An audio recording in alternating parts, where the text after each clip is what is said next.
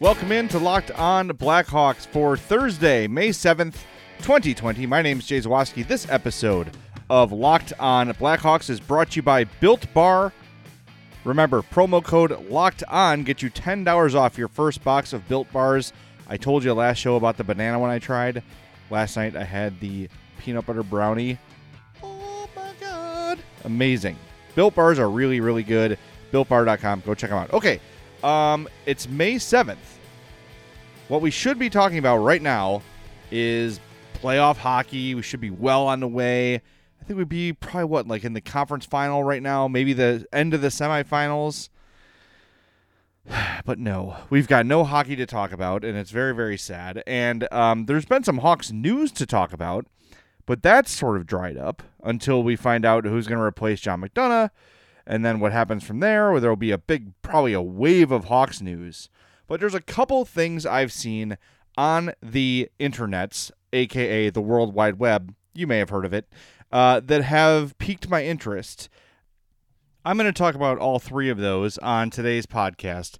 And the first one, uh, it happened a while ago. It was on Jimmy Greenfield's Twitter. Uh, Jimmy Greenfield used to cover the Blackhawks for the Tribune uh, but he accepted the severance or whatever the whole thing was. Don't even get me started on the Tribune because I will spend a nine hour podcast on it, and it's not about the Blackhawks, and you don't care. Um, but he had a poll. The question he asked on Twitter is you have to choose one to go through the Blackhawks dynasty with Duncan Keith or Jonathan Toews. And it's a tough question, and I thought about it a lot before I voted because there's nothing more important than a Twitter poll. By the way, the poll has been deleted. I don't know if Jimmy just like wiped his. Uh, I think he w- may have wiped his Twitter and restarted it, but it's not there anymore. So I don't know what the results were. It doesn't matter. Um, but I voted for Duncan Keith, and the reason I came up with was, look, you know, this team was stacked up front.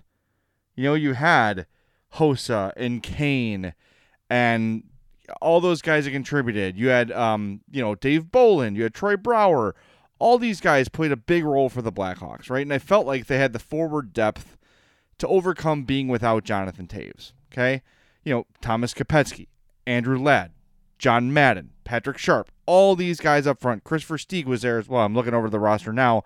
I didn't want to exclude anybody. Okay, and then you look at the D. You say, you know, Duncan Keith was the catalyst of this team's defense. He kind of still is to this day. So with that, I voted for Duncan Keith. And as I was beginning this podcast and thinking about reintroducing the topic and spending some time on it, and again, if I've talked about this already, I'm sorry, but I'm changing my mind, so it's okay. I think I'm going to change it to Toews. And if you've listened to me for a long time, you've heard me say how the teams that win Stanley Cups are the teams that are deep down the middle, good at center. Okay? Uh, all the Kings teams that won, the Hawks teams that won, all of them were really good, really deep down center. And look, for a lot of time, the Hawks were looking for that number two center to complement Jonathan Toews. They were looking for that forever. And they filled it in with, you know, Antoine Vermette, or they would make a trade or whatever and have, you know, or they'd sign Brad Richards to a one year deal, those sort of things. They would sort of, uh, you know, stopgap because they couldn't find anyone permanent in that role. So as I was thinking about that, I was thinking about what this team would look like without Jonathan Toews up front, being your number one center, being your top, you know, uh, defensive matchup center, and I've changed my vote. As much as Duncan Keith meant to, and still means to the Blackhawks and to those Stanley Cup runs, I look at their defensive core and I say that could withstand losing a player like Keith more than the offense could could afford losing Toews. And the fact that this conversation has to be even had is a it's a huge compliment to both guys. Both are all timers, both are Hall of Famers. But let's look at the 2010 Blackhawks defensive core. Okay, Cam Barker. This is alphabetical, obviously. Cam Barker, Nick Boynton, Dustin Byfuglien, who played forward and D, Brian Campbell, Jordan Hendry, Niklas Hjalmarsson, Kim Johnsson. Well, we know how that ended. Actually, we don't. Duncan Keith, Brent Seabrook, Brent Sopel. So if you have your top six is Sopel, Seabrook, Hjalmarsson, Campbell, Byfuglien, Barker, or Byfuglien, Boynton, that's actually not terrible. You could live with that. But if you look at the centers on this Blackhawks team in 2010, here we go. Ready? Alphabetically.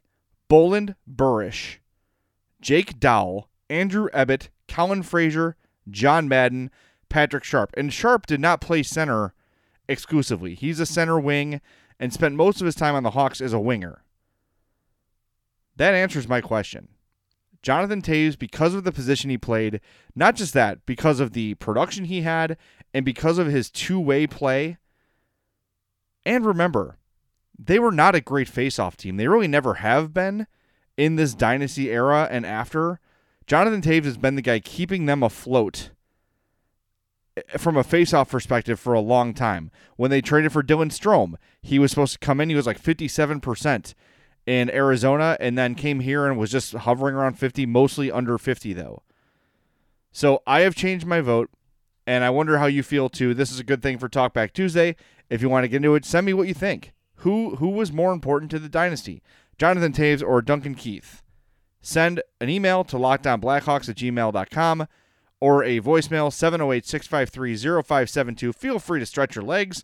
Tell me long why you why you made the choice you made. It's not an easy thing to choose. It is a very tough decision and fortunately the Hawks did not have to make it and they were able to have both guys you know as part of the team for the entire run, and they're still here and probably will be until they're both done playing hockey. So that's a really, really good thing. But man, that poll, after I voted on it, I'm like, oh, did I make the right decision? As if it had some sort of uh, like actual impact on the outcome of history. It doesn't, but it just it was a really good question and uh, I'm glad Jimmy Greenfield asked it. And uh, now that I've changed my vote, so if that t- poll comes back, I'll have to change it. I'll have to tell him go back, look at the results if you wrote them down, and add you know a 0.001 percent for Jonathan Toews. Hey, by the way, you heard me start the show talking about Built Bar. Built Bar is the best tasting protein bar ever.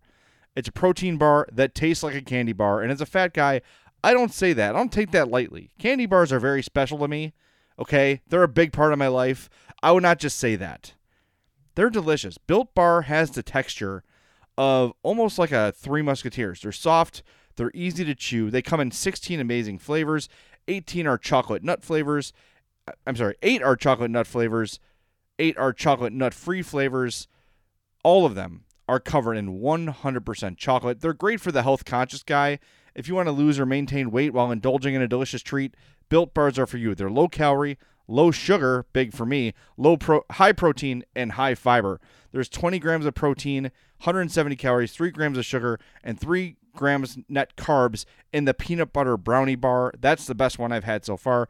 The mint brownie, 15 grams of protein, 110 calories, 4 grams of sugar, 5 grams of net carbs. So low carb, low sugar treat that tastes like and feels like a candy bar when you eat it. Go to builtbar.com and use promo code locked on and you'll get $10 off your first order. Use promo code locked on for $10 off at builtbar.com. They've got some new flavors coming later this month.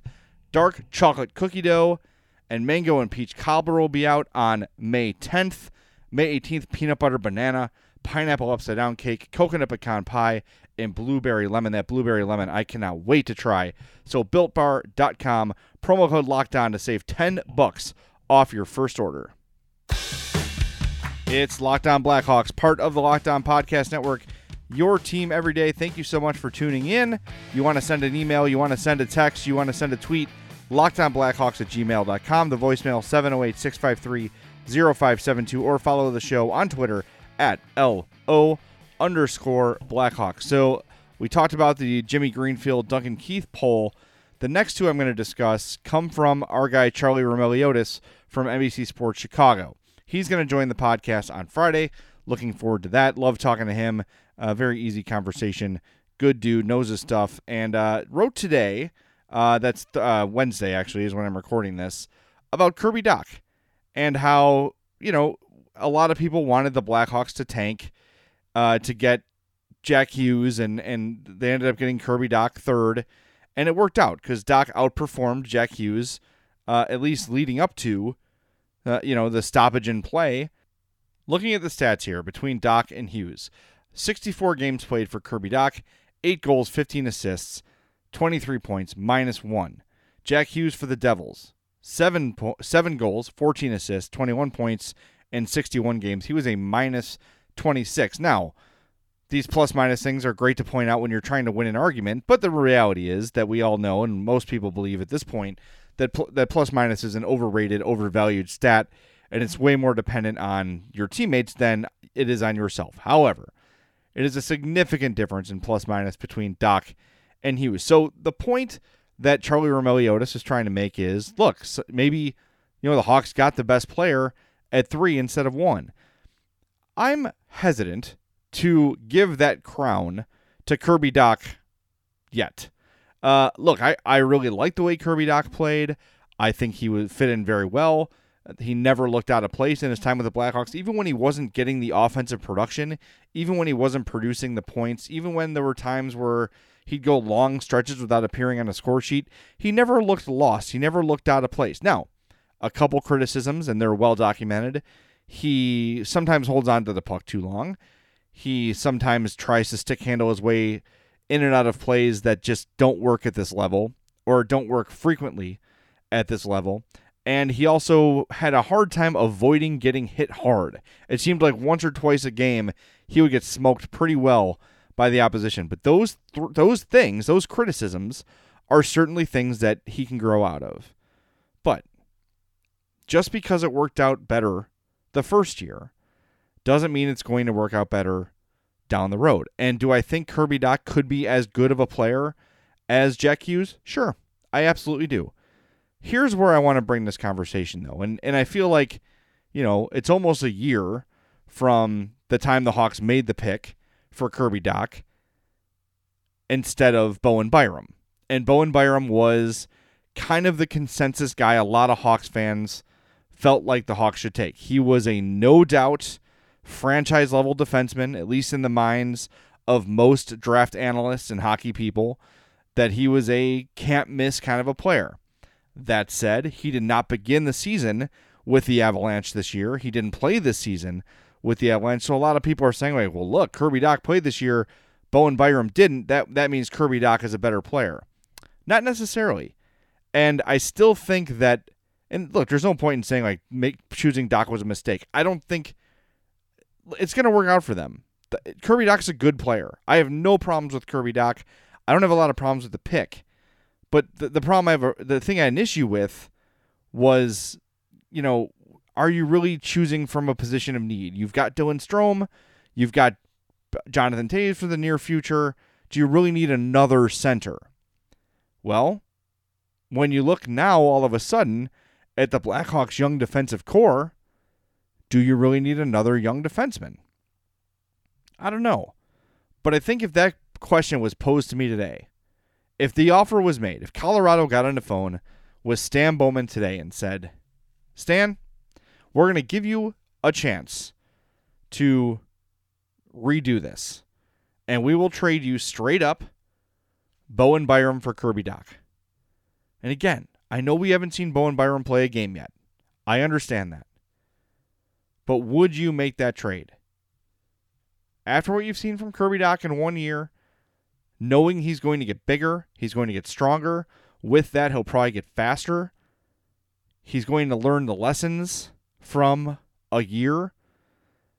And, you know, with all that in mind, with all those thoughts in your head, would you give up? It's not giving up. Would you trade Kirby Dach for Bowen Byram? And I think if you asked me that throughout the year, I might have said yes. And I still, like, if we could rewind to that day, I, th- I think I would still want them to pick Byram. Even if I knew how Dach was going to do in the first year and how he was going to look. I just think with Byram, there's a very low chance at him being a bust. So I think the danger, and we'll talk about this with Charlie Roumeliotis tomorrow because it was his column. The danger with calling it, eh, that's not what Charlie was doing. I don't want to paint that unfairly. Charlie was not saying he had a better year, therefore he's a better player. That's not at all what he was saying. But he was just pointing out that through the first season, or at least you know two thirds of it, Kirby Dach had outperformed Jack Hughes. That's a fact. That's a fact. But just because it's one year doesn't mean that the history book is written and that's how it's going to be. That that's kind of my bigger point. And uh, I don't know. It's just it's fun to look back on these things now. We are like you know it, the, the draft was in June, and it was a big one for the Hawks. You know, and uh, this this Kirby Dach pick now it's interesting. We've talked about this a lot. What does his what does him being picked mean for the future of Dylan Strome? Does that make Dylan Strome expendable? I don't know. I don't think so. I think we just got done saying last segment how important it is to be deep up the middle. And you keep those three guys in Toews and Strome and Dach, and you arrange them in the blender however you want. But right as Jonathan Toews' career is going to start to fade, that's when Dach will be entering his prime. That's when Dylan Strome will be entering his prime. Remember, Dylan Strome is still very young. He, he you know, it feels like he's been playing forever. But Dylan Strome turned 23 in March. There is a lot of development ahead for Dylan Strome. So I don't know. It's going to be interesting to see how it plays out. You know, the the, Dach versus Hughes versus Kakko versus uh, Byram thing is going to be fascinating as years go on. But just let me say this: I love what I've seen from Kirby Dach. I think it was a good pick and I think he's going to be an absolute stud.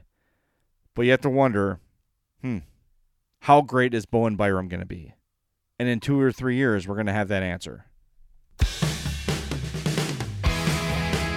You're listening to Locked On Blackhawks, part of the Locked On Podcast Network, your team every day. Thanks for tuning in. Thanks for joining me. Appreciate that very, very much. So, the final thing that NBC Sports Chicago posted, Blackhawks related, this was on Wednesday. They posted it around noon. The question is if you could pair any two active players with Patrick Kane on a line, who would it be?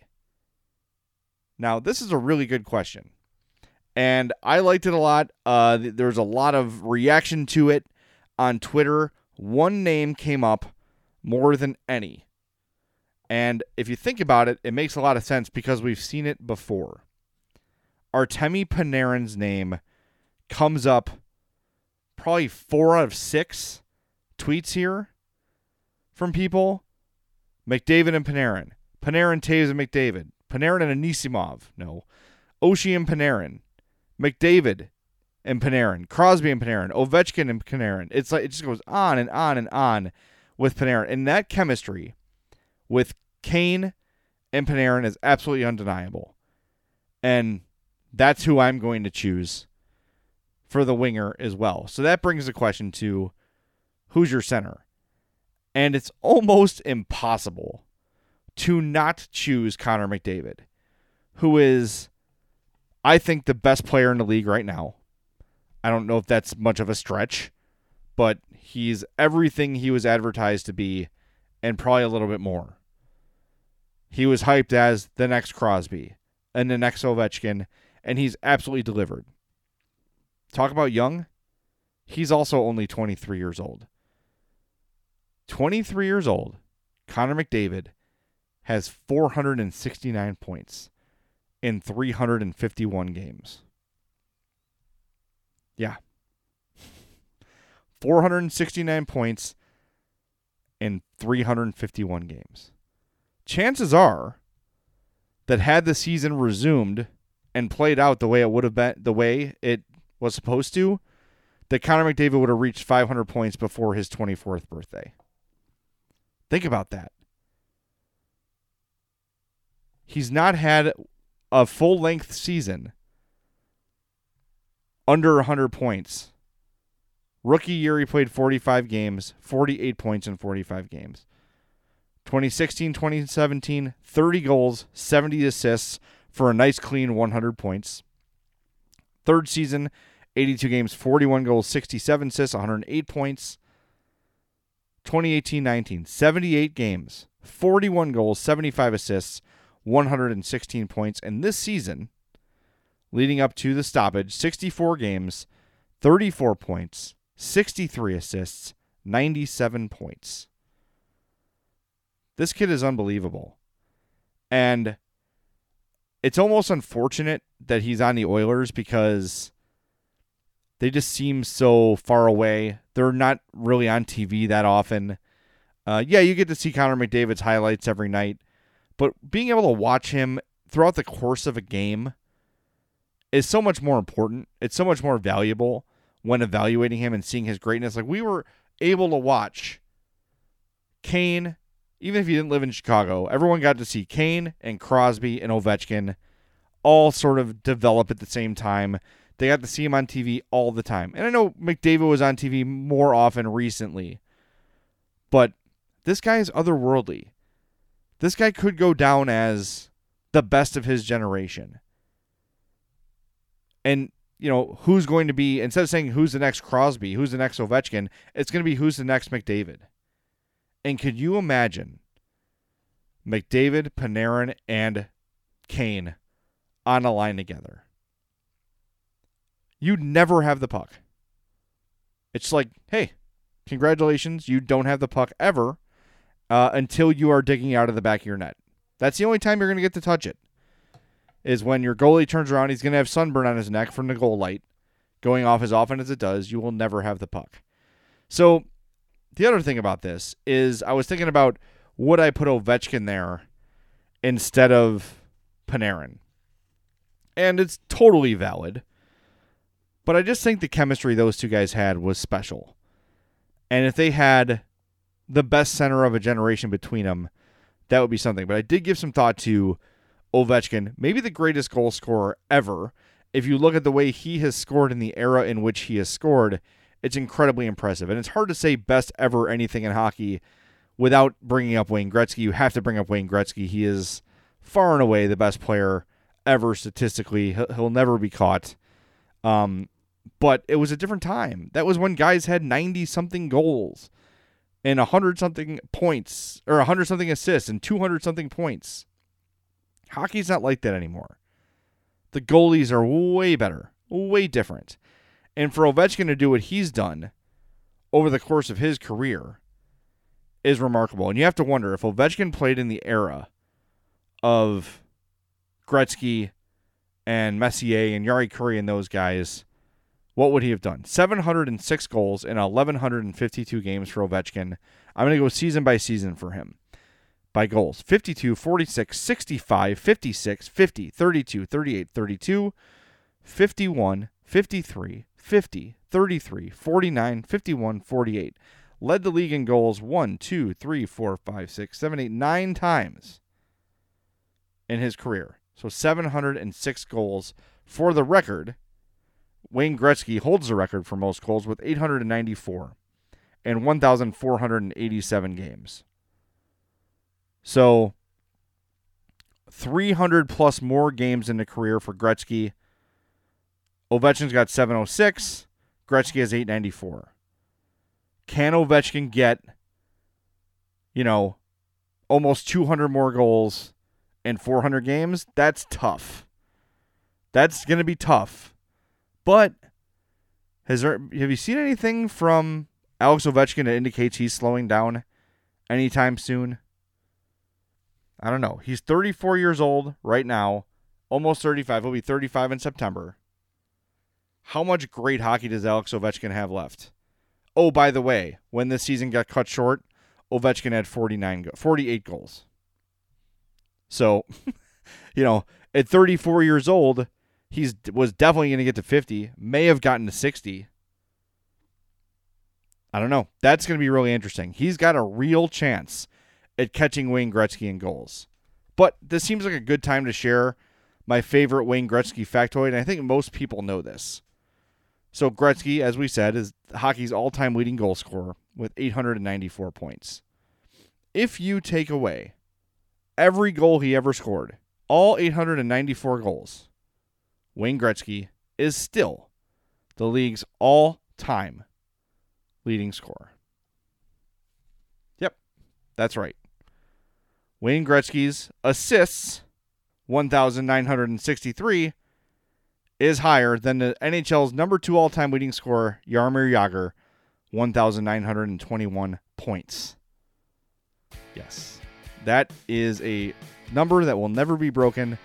Wayne Gretzky's hockey statistics, unless they just like remove the goalie or let the teams shoot on soccer nets instead of hockey nets, that record will never be broken. All right, thanks for joining me today on Locked On Blackhawks. Appreciate it very much.